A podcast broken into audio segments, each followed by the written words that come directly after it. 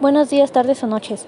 Soy Ciro Dayan Pérez García, estudiante del segundo año Grupo 4 Turno Matutino de la Escuela Preparatoria Oficial Anexa a la Normal de Chalco. Y en este podcast les hablaré sobre la metodología del hacker.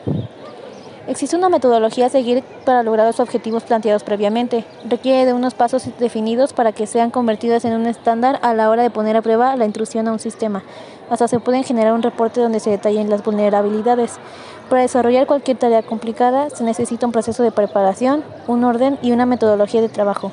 Buscar errores en servidores requiere la aportación de una gran cantidad de esfuerzo y efectuar una serie de pruebas. Saltarse estos pasos puede traducirse en pérdida de datos esenciales.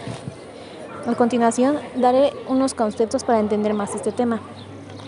FTP es el servicio de Internet utilizado para transferir un archivo de datos desde el disco de una computadora hacia el disco de otra, sin importar el tipo de sistema operativo.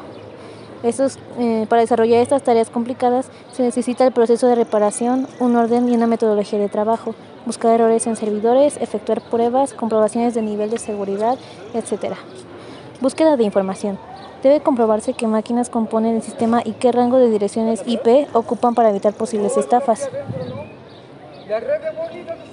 Escaneo de puertos. Un escaneo de puertos indiscriminado hacia una máquina que no nos pertenezca constituye a un delito.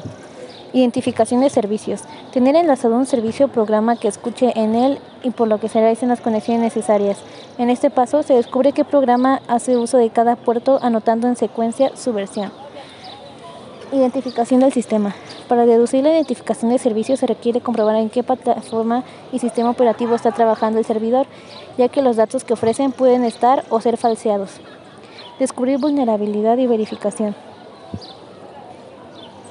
Existen listados en la red que se mantienen al día con las vulnerabilidades y explican en detalle el problema y cómo solucionarlo. Verificación de aplicaciones. Un programa en el directorio incorrecto dentro de un servidor los permisos no son adecuados a un usuario. Comprobación del router. Es un servidor de red que mira las direcciones en la red en los paquetes que recibe antes de decidir si los pasa más adelante. Cotejo en los sistemas confiables. Se comprueba la seguridad desde el interior de la red hacia los servidores. Verificación de firewalls. Los firewalls protegen los puertos y deciden quién y cómo debe conectarse a los servicios que ofrece el servidor. Revisión de los sistemas de detección de intrusos.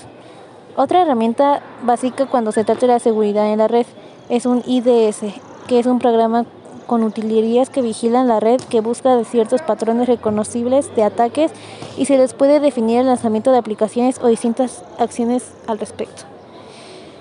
Una nota de advertencia. Es necesario completar todos los pasos para poder sentirse seguro. Haber encontrado un camino alterno para entrar al sistema no significa que sea el único. Muchas gracias por hoy.